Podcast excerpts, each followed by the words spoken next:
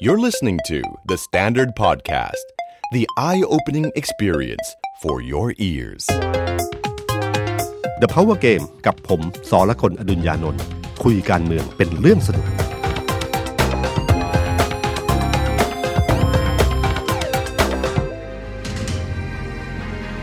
สำหรับคนที่สนใจในเรื่องของ New Normal อยากจะรู้ว่าโลกหลังโควิด -19 จะเป็นยังไง The Standard ได้จัดเวทีฟอรัมพิเศษครับ ใช้ชื่อว่า The Standard Economic Forum 3 วันเต็ม 16 panel 40 สปีกเกอร์ชื่อดังนะครับหนึ่งในไฮไลท์พิเศษที่วันนี้ผมอยากจะมาแนะนำคุณผู้ฟังทุกท่านนะครับ ก็คือเวทีของคุณชัดชาติสิทธิพันธ์นะครับซึ่งเป็นขวัญใจใครหลาย ๆ คน ท่านจะมาสัมภาษณ์สด ๆ นะครับสัมภาษณ์เดี่ยวนะครับ พูดเรื่อง trust economy เศรษฐกิจแห่งความไว้เนื้อเชื่อใจ ยุทธศาสตร์ของเมืองแห่งอนาคตควรจะเป็นอย่างไร และเราเห็นโอกาสอะไรบ้างในการเปลี่ยนแปลงในครั้งนี้นะครับ ห้ามพลาดจริง ๆ ครับ นอกจากนี้ยังมีไฮไลท์พิเศษอีกมากมายนะครับ ลองไปติดตามรายละเอียดได้ที่เว็บไซต์ The Standard หรือว่าเว็บไซต์ eventpop.me งานจัดขึ้นวันที่ 29 ถึง 31 พฤษภาคมนี้ และพิเศษครับสำหรับผู้ที่ฟังอยู่นะครับ เพียงกรอกโปรโมโค้ด The Secret Sauce นะครับตรงตัวหมดเลยครับ The Secret Sauce ติดกันหมดนะครับ รับส่วนลดทันทีครับ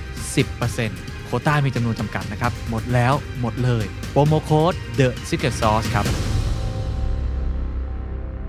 สวัสดีครับ ผมสอละคนอดุญญานนท์ สวัสดีครับ ผมออฟพลวุฒิสงสกุลคอนเทนต์ครีเอเตอร์การเมืองเดอะสแตนดาร์ดครับ ครับ สวัสดีพี่ตุ้มแล้วก็สวัสดีคุณผู้ฟังนะครับโควิด -19 ในประเทศไทยสถานการณ์ เท่าที่ติดตามเนี่ย ผมคิดเอาในใจว่าประเทศไทยเรามีผู้ติดเชื้อเป็นศูนย์ ติดต่อกันหลายวัน อืม เพราะว่าที่เจอเนี่ยก็เจอในสเตทคอลันทีเป็น อ่า ส่วนใหญ่ใช่ไหม ครับ เท่ากับ แล้ ว่า ตอ หลาย ตอ วัน มาจะมีติดที่จากปปชอะไรพวกนี้ อ่า ใช่ไหมค ครั รับ บ ครับ ก็เท่ากับว่าถือว่าเป็นสถานการณ์ที่เยี่ยมยอดมาก ใช่ครับ สังเกตดูว่าเราจะพูดเรื่องนี้น้อยลงเรื่อยๆ ครับ วิธีการดูง่ายๆ คือตัวเลขเราดีขึ้นเรื่อยๆ ครับ นะครับ แล้วก็ตอนนี้รู้สึกคนที่ยังรักษาอยู่ประมาณไม่ถึงร้อยคนแล้ว ใช่ครับ นะครับ ถ้าเราพูดกันตามตรงนะครับ เอาข้อมูลสถิติมาดูเนี่ย ตัวเลขเหล่านี้จริงๆ แล้วยอดยอดคนติดเนี่ยเชื้อเนี่ยอาจจะน้อยกว่าโรคไข้เลือดไข้เลือดออกด้วยซ้ ครับ ำอัตราการตายน้อยกว่าตั้งเยอะ ใช่ นะครับ ใช่ครับ ครับ ก็ตัวเลขถือว่าดีขึ้นเรื่อยๆจำนวนห้องพักเหลือเต็มไปหมดเลยนะครับตอนนี้ แต่ว่า ครับ วันนี้เขาประชุมล่าสุดกันไปตุ้ม ครับ สมชตั้งวงประชุม อืม แล้วก็มีมติเห็นพ้องว่าควรที่จะต่อพรกฉุกเฉินออก ไป หนึ่งเดือน ครับ เขาให้เหตุผลว่าเดี๋ยวเดือนมิถุนาเนี่ยจะมีการคลายล็อก อืม เฟสสามเฟสสี่ อืม จะต้องมีเครื่องมือที่ทรงประสิทธิภาพ ไว้คอยที่จะควบคุมจัดการ นั่นคื พ อ รกฉุกเฉินดีที่สุด แล้ว ครับก็อย่างที่เราบอกนะครับก็คือว่าดูสัญญาณวันจากพลเอกประยุทธ์จันทร์โอชานะครับที่บอกว่าที่พยายามพูดถึงโพลพูดถึงอะไรดูเฮ้เห็นโพลก็เขาสนับสนุนให้มีพอกฉุกเฉินนี่นาอะไรเงี้ย ครับ มันก็ชี้ช่องอยู่แล้วครับว่าเขาอยาก ครับ แต่ถามว่าอยากให้มีเนี่ยเหตุผลเพราะอะไร บางทีเหตุผลที่อธิบายมากับเหตุผลที่แท้จริงในใจ ผมไม่รู้ว่ามันเรื่องเดียวกันหรือเปล่า นะฮะ อืมเราต้องตั้งคำถามเรื่องนี้เหมือนกัน เพราะว่าพรกฉุกเฉินเนี่ยอย่างที่ผมบอกว่าหัวใจสำคัญอันหนึ่งก็คือการรวบอำนาจทั้งหมดมันอยู่ที่พลเอกประยุทธ์จันทร์โอชา ใช่ครับ การบริหารงานง่ายขึ้น ง่ายกว่าการที่บริหารงานตามปกติ ครับ นะครับ แล้วก็เอ่อเรื่องประกาศเคอร์ฟิวเรื่องอะไรต่างๆเนี่ยหลายคนก็ตั้งคำถามนะว่าเคอร์ฟิวมันแก้ได้จริงหรือเปล่านะครับซึ่งเรื่องเหล่านี้ครับมันก็มีการถกเถียงกันอยู่เยอะ เพราะพอกฉุกเฉินเนี่ยส่วนหนึ่งมันก็ทำให้มาตรการต่างๆเนี่ยมันออกมาทางด้านสาธารณสุขกันเยอะขึ้นนะฮะเอ่อในขณะที่คนหวั่นเกรงกันมากคือเรื่องเศรษฐกิจ ครับ นะฉะนันพรกฉุกเฉินเนี่ยผมไม่แน่ใจว่า พอพ้นจากอันนี้ปุ๊บ มันจะต้องเข้าคณะกรรมการชุดใหญ่ใช่ไหมครับ เข้าสบคในวันในวันศุกร์ ครับ คือวันพรุ่งนี้ อ่า แล้วก็ ซึ่งก็พลเอกประยุทธ์เป็นประธานแล้วค ถู ราว ก นี้ ต้องครับ เพราะไอ้ตอนมติวันนี้เนี่ยคือไม่ใช่ประยุทธ์พลเอกประยุทธ์ ไม่ใช่ฮะ เป็นประธาน เป็นเลขาสมช ครับ นั่งเป็นประธาน พอเข้าชุดนี้เสร็จแล้วต้องเข้าคอรมอ วันอังคาร วันอังคาร ครับ ตรงคอรมอน่าจับตานะครับว่ามันจะผ่านสะดวกแบบเหมือนพลเอกประยุทธ์พูดมาปุ๊บทุกคนเห็นด้วยหรือเปล่า แจ้งให้ทราบ หรือมีใครยกมือค้านหรือเปล่า เสนอความเห็นที่รู้สึกว่า เออไม่ควร เพราะบรรยากาศทางการเมืองเนี่ยโดนโจมตีเรื่องนี้อยู่เรื่อยนะ ว่าพอคอเฉินที่เพื่อการเมืองหรือเปล่านะครับเพราะแม้แต่การประชุมสภาก็เริ่มจะมีปัญหา เพราะมันเคอร์ฟิวตอนค่ำนะครับห้าทุ่ มสี่สามทุ่มต้องรีบกลับ ครับ มันประชุมข้ามคืนไม่ได้อะไรพวกเนี้ยนะครับ ก็มันมีการตั้งข้อสังเกตเหล่านี้อยู่เยอะ แล้วผมว่าจับตาพรรคประชาธิปัตย์ ครับ ว่าจะมีความเห็นอย่างไรในเรื่องนี้ อืม เพราะบอกพรกฉุกเฉินเนี่ยมันคือการริดรอนสิทธิเสรีภาพประชาชน มันควรใช้เวลาที่วิกฤตจริง ๆ เมื่อตัวเลขมันดีขึ้นขนาดนี้แล้ว เราจำเป็นอย่างนั้นหรือเปล่า ครับ นะครับนี่คือสิ่งที่ต้องตั้งคำถาม แล้วก็ผมเชื่อว่าในคอรมอน่าจะมีคนกล้าพูดเรื่องนี้เยอะขึ้น ครับ เพราะเหตุผลสองเหตุผล เหตุผลหนึ่งเอ่อพลเอกประยุทธ์ไม่ใช่พลเอกประยุทธ์เมื่อในช่วงวิกฤต ซึ่งเสียงสนับสนุนจากข้างนอกทั้งหมดเนี่ยการประกาศพรกฉุกเฉินครั้งนั้นแทบจะไม่ค่อยมีใครค้านเท่าไหร่ ครับ แต่วันนี้เสียงค้านขึ้นมาเยอะแล้วสองมันใกล้เปิดสภาใกล้เปิดสภาเนี่ยมันมีเรื่องที่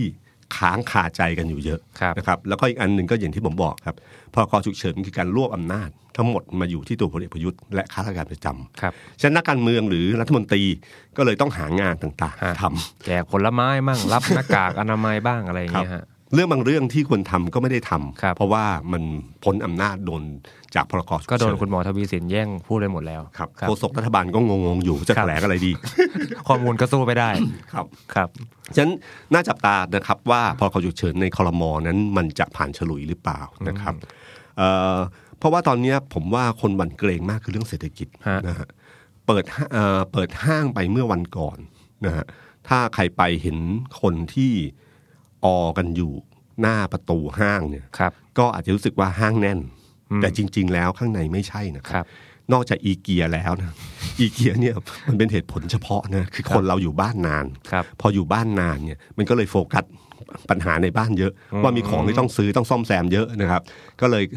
อีเกียโฮมโปรอะไรต่างๆเนี่ยคนจะเยอะ แต่ห้างสินค้าทั่วไปเนี่ยเท่าที่ผมคุยมาเนี่ยอยู่ประมาณสัก 30% 40%น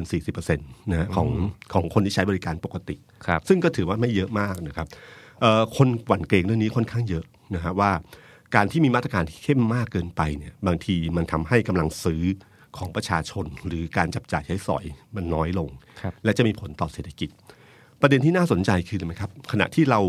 กำลังพึงพอใจกับตัวเลขเอ่อผู้ ติดเชื้อ ผู้ติดเชื้อทั้งหลายเนี่ยน้อยลงน้อยลงเรื่อยๆเนยครับของประเทศไทย แต่ขณะเดียวกันเมื่อวันก่อนผมฟังคุณสุทธิชัยคุณสุทธิชัยยุ่นนะฮะคุยกับ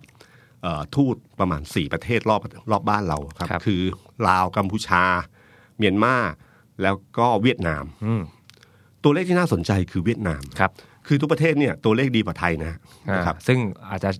มีข้อข้อโต้ข้อโต้แย้งว่าเชื่อได้บ้างไม่ได้บ้าง ครับ แต่เวียดนามเนี่ย ถือว่ามีมาตรฐาน อืม ระดับที่พอฟังได้ ครับเวียดนามเนี่ยนะครับเอ่อท่านทูตไทยประจำเวียดนามเนี่ยบอกว่า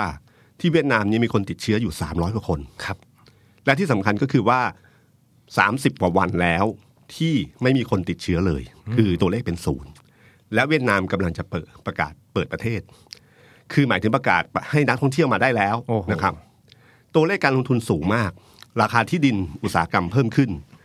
ไทยและทุกประเทศในโลกนี้ส่วนใหญ่ GDP ติดลบ ครับ เวียดนามไตรมาสแรกบวก 1.5 โอ้โห ทั้งปีตั้งเป้าหมายไว้ 5% บวกแล้วฮะ ใช่ครับ ทั้งปีเราลบ5เปอร์เซ็นต์นะฮะส ใช่ ภา ครั พั บ ฒน์บอก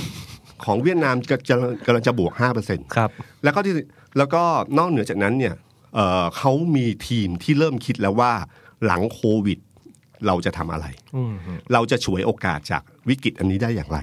เพราะวิกฤตครั้งเนี้ยทำให้ซัพพลายเชนเนี่ยที่เคยมีการแบบเอ่อโรงงานผลิตอยู่จีนอยู่นู่ ครั น บ แล้วก็มารวมประกอบกันเนี่ยเขาเริ่มรู้แล้วว่าเริ่มมีปัญหา ครับ ถ้ามันไกลเกินไป การโยกย้ายฐานการผลิตมันจะเกิดเอ่อยิ่งมีความขัดแย้งสงครามการค้าระหว่างจีนกับสหรัฐอเมริกา ครับ ก็ยิ่งทำให้คนจะเริ่มโยกย้ายการผลิต ครับ นะครับ จากจากจีนไปประเทศอื่น อืม และประเทศที่ทำเลดีมากก็คือแถบอาเซียน อืม ล่าสุดที่ท่านทูตบอกว่า AirPod ฮะไอ้ที่ฟัง โอ้โหฟังของไอ ไอ โฟ โฟ น นเนี่ยนะครับ ครับผม ที่ไต้หวันผลิตเนี่ยจะย้ายมาเวียดนาม Nintendo ของญี่ปุ่นย้ายมาเวียดนาม ครับ ล่าสุดวันนี้ Panasonic ของไทย ใช่ครับ ที่เคยตั้งอยู่ที่ประเทศไทย ย้ายไป ปิด เวียดนาม ปิดที่ไทยย้ายไปเวียดนาม นี่คือตัวเลขที่น่าสนใจนะครับ เพราะว่าจะลืมว่าเวียดนามตอนนี้กลายเป็นคู่แข่งของไทยในแถบอาเซียน ใช่ครับ เขาเริ่มไปเรื่อย ๆ แล้ว ครับ ถ้าเรา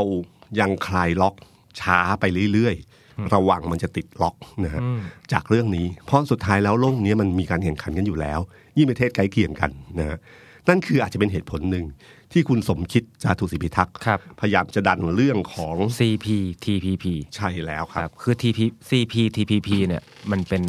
ข้อตกลงการค้าร่วมกัน เมื่อก่อนเป็น TPP เฉย ครับ ๆ ตอนนั้นอเมริกายัง เป็นแกนนำสมัย อืม บารักโอบามา ครับ พอเปลี่ยนเป็นประธานาธิบดีทรัมป์ปุ๊บก็อเมริกาออก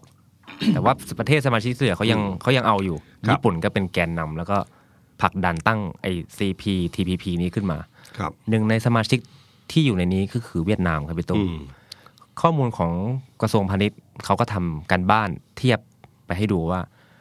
ไอการที่เวียดนามเข้าไปอยู่ในกลุ่มประเทศเนี้ยทำให้มูลค่าการส่งออกของเวียดนามไปสู่กลุ่มประเทศในเนี้ยสูงขึ้นแบบก้าวกระโดด ครับ แล้วทีนี้พอตัวเลขของเวียดนามเนี่ย เท่าที่ดูแล้วเนี่ยเขาเติบโตจริง ๆ จากการเข้าร่วมอันนี้ อันนี้ก็ อืม เป็นเหตุผลหนึ่งที่ผมได้ยินมาว่า เป็นเหตุผลที่อาจารย์สมคิดเขาปรารถนา ครับ ว่าอย่างน้อยให้เราเข้าไป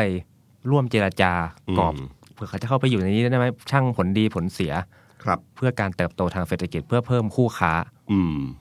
คือ คือตอนนี้มันมีอยู่ประมาณ แต่เดิมมี 12 ประเทศ ครับ นะคือพอสหรัฐสหรัฐอเมริกาออกไปก็เหลือ 11 ประเทศ ก็มีญี่ปุ่น แคนาดา เม็กซิโก เปรู ชิลี ออสเตรเลีย นิวซีแลนด์ สิงคโปร์ มาเล ครับ บรูไน และเวียดนามนะ พื้นที่เศรษฐกิจเนี่ยมันค่อนข้างเยอะ ฉะนั้นใครลงทุนตรงเนี้ยมันจะได้ประโยชน์ว่าไปส่งประเทศต่างๆเนี่ยมันจะไม่ได้สิทธิพิเศษทางด้านภาษี ครับ ฉะนั้นเวียดนามกลายเป็นใครว่าลงทุนเวียดนามมันก็สามารถที่จะส่งออกพวกนั้นด้วยสิทธิภาษีที่ดีมากนะฮะ ครับ ซึ่งเป็นความได้เปรียบ เมื่อเมื่อเป็นอย่างนี้ขึ้นมาเนี่ยผมว่ามันก็คือเหตุผลอันหนึ่งที่เอ่ออาจะสมคิดพยายามจะผลักดันเรื่องนี้นะครับ มีการรับปากญี่ปุ่นอะไรมาจนสุดท้ายแล้วเรื่องนี้ก็หลุดจาก คอรมอไปนะฮะก็คุณจุลินทร์ก็ถอนเรื่องนี้ไป ครับ นะครับ แล้วก็มันกลายเป็นปมอันหนึ่งที่ผมว่าน่าสนใจ เพราะมันเป็นคือท่านท่านนายกเองก็ไม่ได้พยายามจะดึงเรื่องนี้กลับมาอีกครั้งหนึ่ง ครับ เพราะมันก็มีเสียงค้านในมุมอื่นๆขึ้นมานะค ครั รับ บ เรื่องของอาจารย์สมคิดเนี่ยเป็นเรื่องหนึ่งที่ที่น่าจับตามองว่าณวันนี้เนี่ยบทบาทของอาจารย์สมคิดในรัฐบาลเอ่อการฟังของพลเอกประยุทธ์ กับการให้ความคิดเห็นของพลเอกเออกับคุณสมคิดเนี่ยยังเท่าเดิมหรือเปล่า นะครับเพราะว่าอย่างเช่นเรื่องการบินไทยเนี่ย ครับ นะครับเห็นชัดเจน การบินไทยเนี่ยมันมีการประชุมครั้งหนึ่งก่อนที่จะเข้าคอรมอ ครับ ซึ่งการประชุมครั้งนั้นมีแต่ส่วนของภูมิใจไทยคือของเออคมนาคมของสเออของคุณอนุทิน ครั นะ บ รองนายก แต่คุณอุตมะกับคุณสมคิดไม่ได้เข้า จริง ๆ แล้วเขานัดประชุมไว้นะฮะ ครับ แต่ปรากฏว่าเบี้ยว เขาบอกว่าติดธุระ ครับ ด่วนขึ้นมา ครับ ก็เลยไม่ได้เข้าประชุม ทุกคนก็จับตาตรงเนี้ยแต่สุดท้ายแล้วเรื่องราวล่ะทั้งหมดเนี่ยการฟื้นฟูการบินไทยเนี่ยก็เข้าคอรมอเป็นตามแนวคิดของพรรคภูมิใจไทย ใช่ครับ นะครับ ซึ่งวันที่เข้าคอรมอคืออังคารที่แล้ว ครับ อาจารย์สมคิดก็ไม่สบาย อืม ไม่ได้เข้าคอรมอด้วย ครับ ภาษาการเมืองเขาก็อ่านกันอยู่ว่า ป่วยแบบนี้มันป่วยจริง หรือป่วยการเมืองนะฮะ อ๋อป่วยการเมืองเป็นแบบนี้ที่เอง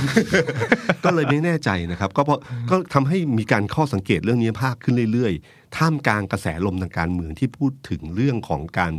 เอ่อเปลี่ยนแปลงในพักพลังประชารัฐนะมูฟของของคุณประวิทย์พลเอกประวิทย์วงศ์เอ่อวงศ์สุวรรณเนี่ยครับกับทางด้านของกลุ่มที่พยายามจะเขย่าเก้าอี้ของอาจารย์อุตตมะเนี่ยนะก็ยังมีดำรงอยู่ มันไม่ได้เปลี่ยนแปลงไปมันยังคงอยู่นะครับ ครับ แล้วก็มันฉากที่เราเคยเห็นในการเมืองช่วงที่ผ่านมาเนี่ยมันเริ่มชัดขึ้นเรื่อยๆ ชัดขึ้นเรื่อยๆเอ่อประเด็นที่ชัดอันหนึ่งก็คือว่า ตัวของตอนที่คุณอุตมะคุณคุณสนธิรัตน์ไปพบคุณประวิทย์เอ้ยคุณประยุทธ์เนี่ยฮะ ครับ แล้วก็เดินออกมาแล้วออกมาให้สัมภาษณ์ครั้งนั้นเนี่ยนึกว่าจะหยุดเรื่องได้ ครับ ปรากฏว่าไม่ใช่ ผ่านไปแป๊บเดียวเท่านั้นนะฮะ ครับ มาใหม่เหมือนเดิม เพราะผ่านจากวันนั้นไปแค่วันเดียว ครับ วันรุ่งขึ้นก็มีข่าวว่า กระบวนการในการเอาคุณอุตตมะออกจากตำแหน่งเนี่ยยังดำเนินหน้าต่อไป อืม ถ้าปูพื้นก็คือว่า การจะเอาคุณอุตตมะกับคุณสนธิรัตน์เนี่ยออกจากตำแหน่งหัวหน้าพักกับตำแหน่งเลขาธิการพักเนี่ย มีอยู่ทางหนึ่งซึ่งค่อนข้างจะอำมหิตทางการเมือง ครับ คือการตั้งประชุมกันวิสามันทั่วไปของพรรคการเมือง แต่ว่ากรรมการบริหารพรรคเกินกึ่งหนึ่งลาออก อืม ของพลังประชารัฐเนี่ยเขามีกรรมการบริหารพรรค34 คน ครับ ถ้าเกินกึ่งหนึ่งก็ต้อง 18 คน ใช่ฮะ ถ้าลาออก 18 คนเมื่อไหร่เนี่ยเท่ากับว่ากรรมการบริหารพรรคจะถูกยุติไปโดยอัตโนมัติ หัวหน้าพรรคและเลขาธิการพรรคก็จะต้องไม่มีแล้วก็เลือกกันใหม่ อืม อันนี้คือหนทางที่เขามีการล่ำลือกันว่าจะเป็นเครื่องมือในการดึง คุณอุตตมะกับคุณสนธิรัตน์ออกจากเก้าอี้ ครับ ใบลาออกเนี่ยมีข่าวว่ารวมกันได้แล้ว เกินสิบแปด เกิน 18 ไปแล้ว ครับแล้วก็ในขณะเดียวกันรัฐมนตรีต่างๆที่มีชื่อก็ออกมาบอกว่ายังไม่ได้เซ็นยังไม่ได้เซ็นยังไม่ได้เซ็น ครับ แต่ แต่อย่างการเมืองถ้าเราตามกันเรื่อยๆ ก็ประมาณนี้แหละครับ คือระหว่างที่บอกว่ายังไม่เซ็นเราก็ไม่รู้ว่า จริง ๆ แล้วเป็นยังไงบ้างนะครับ เพราะว่าดูจากความมั่นใจของพลเอกประวิตยในการเริ่มเดินสายไปจังหวัดต่าง คๆรับนะครับ เรื่องภัยแล้งเรื่องต่างๆ แล้วก็เริ่มมีสอสอ อ่า อยู่ข้างเคียงจำนวนมากขึ้นเรื่อยๆ มาก ครับ ขึ้นเรื่อยๆนะครับก็เป็นสัญญาณอันหนึ่ง ครับ นะครับพอหลังจากนั้นนะครับก็เริ่มมีการเขย่าเก้าอี้ขึ้นมาเรื่อยๆ สังเกตไหมครับว่าข้อมูลในการ เอ่อเขย่าเก้าอี้ของคุณสนธิรัตน์กับคุณเอ่อคุณสุวิทย์ ครับ เมสินทรีย์นะฮะอยู่ดีๆก็มีข่าวลือออกมาว่าการใช้คุณสนธิรัตน์จะใช้เงินของกองทุนอนุรักษ์พลังงาน ครับ มาให้กับสสพักพลังประชารัฐนะฮะเงินกองทุนก้อนนี้อยู่ตั้งประมาณ 3,000 หรือ 4,000 ล้านเนี่ยนะก็เยอะพอสมควรจนคุณสนธิรัตน์ต้องออกมาแถลงข่าวว่าไม่จริง ครับ นั่นคือเกมเขย่าเกมแรก อยู่ดีข่าวนี้ก็ปล่อยมาเรื่อย จากนั้นไม่นานก็มีสสพักเพื่อไทยคนหนึ่ง ไปยื่นเรื่องเกี่ยวกับเรื่องในกระทรวงของคุณสุวิทย์ ครับ ขึ้นมาเอ่อการที่พักเพื่อไทยยื่นเรื่องเนี่ยมันเหมือนกับพักฝ่ายค้านยื่นเรื่องปกติ ทำหน้าที่ปกติ แต่เราก็รู้กันในทางการเมืองว่าทุกคนมีการเขี่ยขากันได้นะครับ ข้อมูลจากฝั่งรัฐบาลส่งให้นี่ได้ แล้วความสัมพันธ์ระหว่างพรรคคนในพักพลังประชารัฐกับพักเพื่อไทยเนี่ยหลายคนในพลังประชารัฐนี่คือเพื่อไทยเก่าทั้งสิ้นนะครับ เราเคยได้ยินข่าวเรื่องคุณสุริยะ คุณสมศักดิ์นะครับนัดกินข้าวกับสสพักเพื่อไทย ครับ เราก็รู้ว่าคุณวิรัตรัตนเศรษฐ์เนี่ยก็คือหนึ่งในของพรรคเพื่อไทยเก่า ครับ เพื่อนฝูงในนั้นจะมีเจอคุณสุทินคลังแสง ครับ ประธานวิปของฝ่ายค้านด้วยกันก็ยังกอดคอกันคุยกันได้เหมือนเดิมนะค ครั รับบ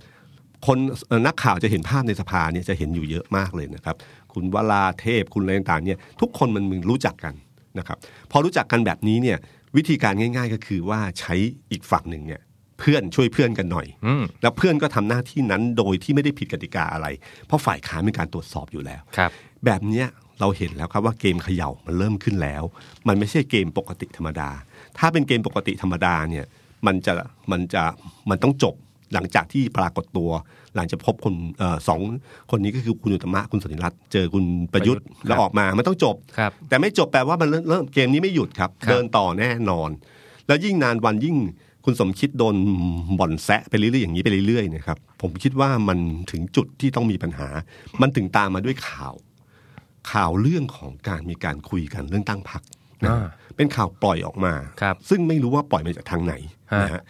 แต่มีชื่อพักเรียบร้อยเลยฮะ พักสร้างไทย คือทำไมต้องชื่อไทยไทยด้วยนะครับ มันคล้ายๆกับกลุ่มแบบเหมือนสมัยไทยรักไทยเพื่อไทยอะไรพวกเนี้ยนะครับ ก็มีชื่อว่าพักสร้างไทย ครับ แต่ยังเป็นข่าวลือนะครับแต่ข่าวลือระบุถึงขนาดว่า คุณสนธิรัตน์คุณอุตตมะไปที่โรงแรมหันษา ครับ นะครับ มีชื่อมาดามเดียด้วย ครับ นะครับ แล้วก็มีชื่อสองเอ่อนักนักธุรกิจคนหนึ่งคือคุณคุณวัชชัยวิไลลักษณ์ของสามารถ ซึ่งคุณวัชชัยเนี่ยก็ออกมาเขียนใน Facebook ยืนยันว่าไม่จริงนะครับ ไม่จริง แล้วเท่าที่รู้จักมาก็คือว่าคงไม่จริงนะค ครั รับบ เขาเขาเป็นคนนักธุรกิจที่รู้จักนักการเมืองเยอะ แต่คงไม่ใช่คนที่จะมาลงเล่นการเมืองแน่นอนนะครับฉะนั้นมันก็มีข่าวปล่อยออกมา ข่าวปล่อยมาเหมือนกับว่า ถ้าตัดผมออกนะ อ่า ผมจะตั้งพรรคขึ้นมา เอาละสิ ครับถามว่าในแง่ความเป็นจริงมันถึงต้องถึงขั้นนั้นหรือเปล่า ผมว่ามันยังไม่ถึงขั้นระดับนั้นหรอกครับเอ่อแต่มันมีการปล่อยข่าวแบบนี้ขึ้นมา มันก็เหมือนกับว่า เอ้ยมันมีการก่อตัวขึ้นมา แล้วที่สำคัญที่สุดคือผมจำได้เออผมมีคุณวัชระกันนิกาซึ่งเป็นโฆษกพักกระทรวงพลังงาน ครับ คือของคุณสนธิรัตน์เนี่ยนะค ครั รับ บ ก็เอามาเขียน Facebook ก็มาพูดเรื่องนี้เลยครับว่านโยบายโกนวนิยายโกหกเรื่องพักสร้างไทยนะครับ ก็ระบุเลยนะครับว่าจริงๆเนี่ยเป็นการใส่ร้ายนะก็พูดไปเลยว่าใส่ร้าย และที่สำคัญคืออาจจะทำให้ท่านนายกรัฐมนตรีไม่ไว้วางใจต่างหากคือก็ตีความแล้วนี่คือการเขยา่าปล่อยข่าวออกมา และเพื่อให้พลเอกประยุทธ์ไม่ไว้วางใจ power game ที่สำคัญที่สุดของเรื่องนี้นะครับ ก็คือการที่ทำให้เวลาเราทำอยู่ในเกมแห่งอำนาจเนี่ยต้องระวังผู้มีอำนาจสูงสุดระแวง นี่คือเกมปกติที่ใช้กันมาโดยตลอดพลเอ่อคุณสมคิดเนี่ยเคยเจอเรื่องนี้มาแล้ว ครับ ตอนที่อยู่ไทยรักไทย ครับ ตอนช่วงปลายของเออ ทักษิณ ของคุณทักษิณชินวัตรเนี่ยนะครับ ช่วงนั้นเป็นช่วงที่เขาเริ่มเขาเริ่มโดนม็อบมาเรื่อยๆ แล้วก็มีข่าวออกมาข่าวคล้ายๆอย่างนี้เลยครับ ฮะ คุณสมคิดนัดเจอกับรัฐมนตรีหลายคน ครับ ที่ร้านอาหารที่ซอยต้นสนเนี่ย ครับ ผมผมยังผมยังจำได้เลย จ ำนะครับนัดกันแล้วก็นั่นแหละครับ จุดนั้นเป็นจุดที่ทำให้คุณทักษิณระแวง พอรู้สึกว่ามันมีบรรยากาศการคุยที่พูดถึงแบบ น่าจะเปลี่ยนแปลงอะไรต่าง แล้วกลายกลายเป็นว่ามีคนไปกระซิบบอกด้วยว่า คุณสมคิดเนี่ยเริ่มคิดที่จะเป็นตัวแทนขึ้นมา คุณสมคิดก็เลยเจอมรสุมของความไม่ไว้วางใจเรื่องนี้ขึ้นมา คุณสมคิดรู้เรื่องนี้เป็นอย่างดีฉะนันเกมวันนี้เนี่ยมันเหมือนเกมเก่า ครับ ซึ่งเราก็ไม่รู้ว่าเป็นเกมที่เขาตั้งใจบ่อนทำลายหรือเปล่านะครับ เพราะว่าเออพอถึงจุดหนึ่งเนี่ยคอรมอเศรษฐกิจน่าจับตามองมาก ถ้าวันหนึ่งเป็นไปตามเป้าหมายคือ การที่เปลี่ยนแปลงหัวหน้าพัก ให้พลเอกประวิตยวงษ์สวรรค์ขึ้นมานะครับพลเอกเอ่อประวิตยขึ้นมาเมื่อไหร่เนี่ยนะครับ ก็หมายความว่าทีมเศรษฐกิจหลายคนจะต้องหลุดออกไป ครับ เพราะเขาไม่ได้หวังในเรื่องของเก้าอี้หัวหน้าพัก แต่จริง ๆ แล้วทีมทั้งหมดเนี่ยเขาหวังเก้าอี้รัฐมนตรีต่าง ครับ ๆ ซึ่งทีมของคุณสมคิดเนี่ยไปนั่งเก้าอี้ใหญ่ ไปนั่งเอ่อไปนั่งทับเอ่อจุดที่เขาต้องการเยอะ ครับ จำได้ไหมครับว่าตอนฟอร์มคอรมอครั้งแรกๆเนี่ยเก้าอี้ที่มีการพูดถึงคือเก้าอี้รัฐมนตรีว่าการกระทรวงพลังงาน ถูกต้องฮะ คนที่ออกมาแถลงอันหนึ่งคนหนึ่งคือคุณอนุชานาคาใส ครับ แถลงว่าขอเก้าอี้นี้ให้กับคุณสุริยะ คือเปลี่ยนแปลงเขาไม่ได้เป็นรัฐมนตรีก็ได้ ขอให้คุณสุริยะเป็นรัฐมนตรีพลังงานเหมือนเดิม คือโผเดิมเป็นอย่างนั้น ครับ นะครับนะครับ ก็มีการออกมาพูดอย่างนั้นเลยนะครับ แล้วก็เอ่อคุณสนิรัตน์เองก็แบ่งรับแบ่งสู้ว่าไม่ผมไม่เป็นก็ได้อะไรเลยแต่สุดท้ายคุณสนิรัตน์ก็เป็น ครับ นะฮะก็นี่คือจุดหนึ่งที่เป็นจุดปมที่สำคัญ ฉะนั้นเรื่องเนี้ยเป็นเรื่องที่ที่ผมคิดว่าพอถึงจุดหนึ่งถ้ามันมันมีการเขย่าเก้าอี้รัฐมนตรีมันก็คือการเปลี่ยนแปลงทีมเศรษฐกิจ หลายคนเริ่มจับตามองแล้วครับว่า วันนี้พลเอกประยุทธ์ยังจะเลือกคุณสมคิดอยู่หรือเปล่า นี่คือเกมที่น่าสนใจมากนะครับ เพราะว่า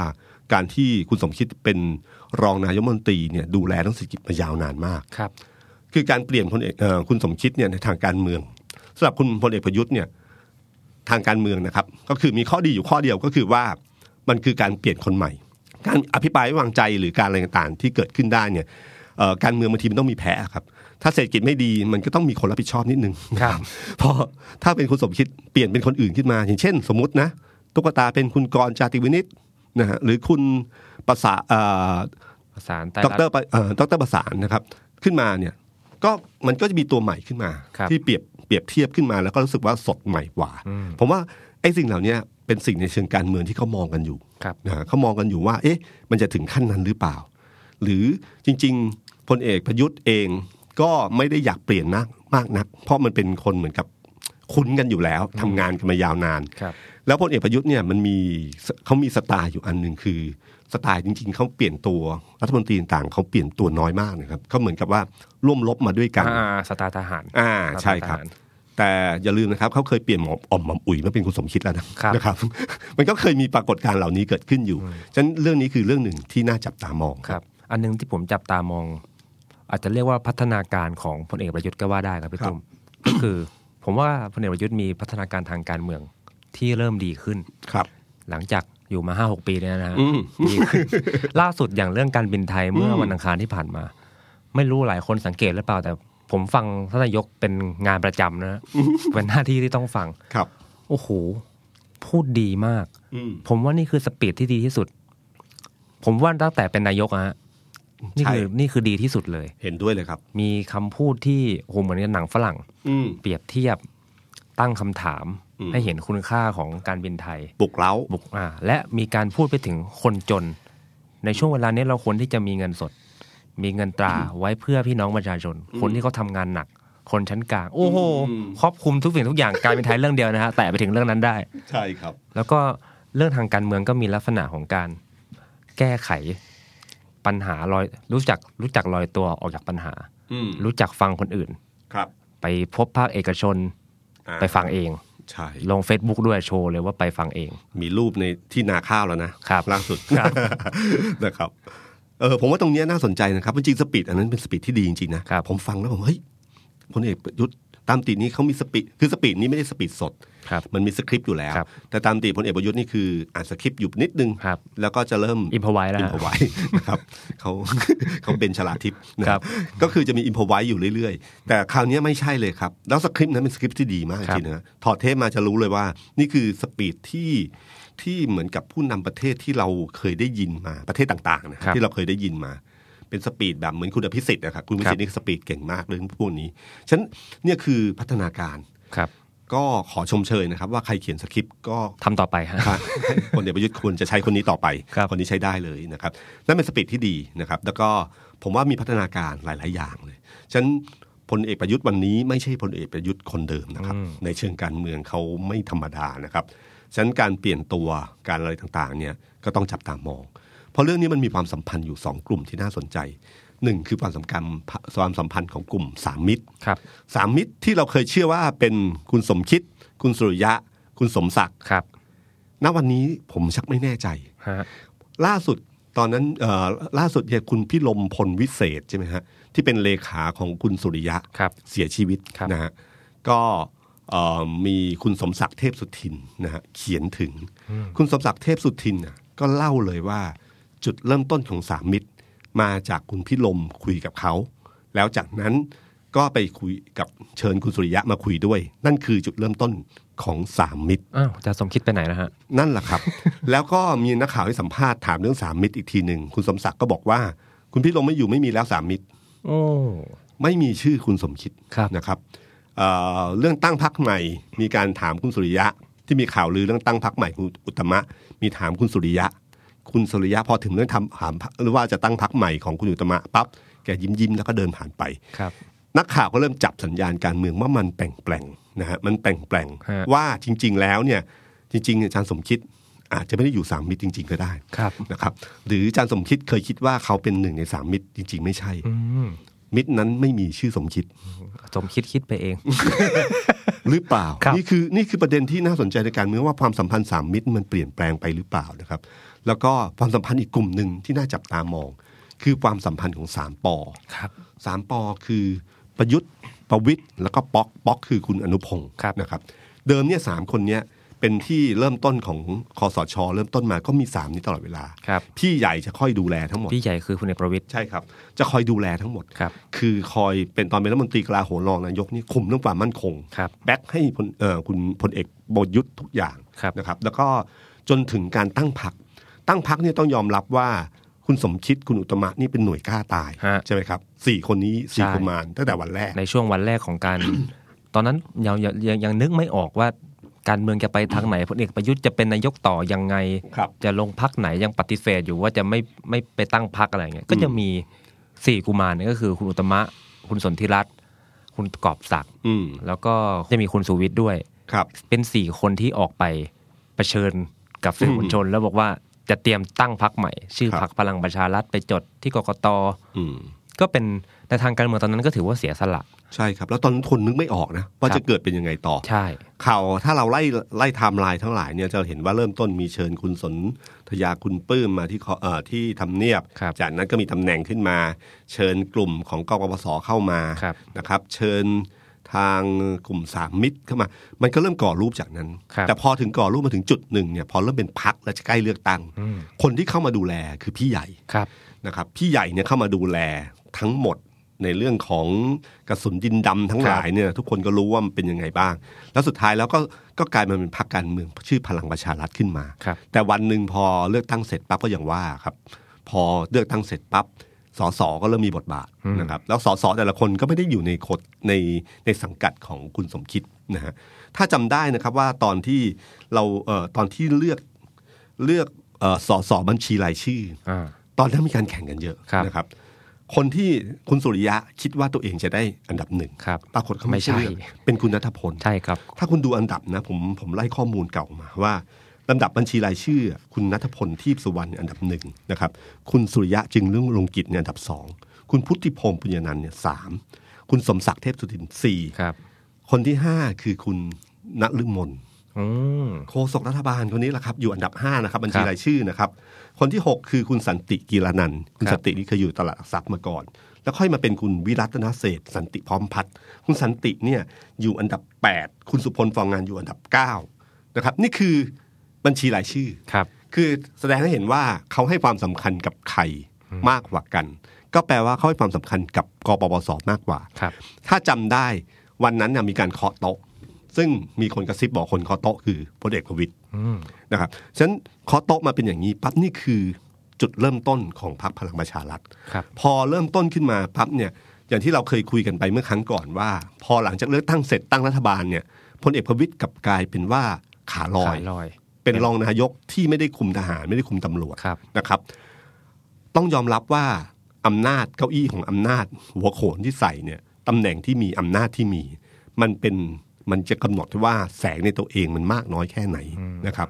พอถึงจุดหนึ่งเนี่ยที่มีการเขย่าเก้าอี้คุณอุตตมะขึ้นมา ครับ แล้วถ้าพลเอกประวิตยเป็นหัวหน้าพักขึ้นมา ครับ มันก็หมายความว่าพลเอกประวิตยจะอยู่ตำแหน่งเดิมเหรออนะครับ มันมีตำแหน่งหนึ่งที่น่าสนใจฮะ คืออะไร คือรัฐมนตรีว่าการกระทรวงมหาดไทย อ้าว ของคุณอนุพงศ์นะฮะ แล้วคุณพงษ์จะไปอยู่ไหนแล้ว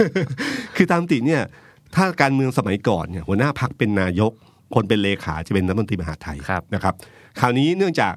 สสเอ่อคนที่เป็นแคนดิเดตนายก คือคุณประวิตยเอ้ยคุณประยุทธ์เนี่ย คุณประยุทธ์ ขึ้นเป็นนายกแล้ว ครับ หัวหน้าพักก็ควรอยู่ตำแหน่ง รัฐมนตรีมหาไทย ครับ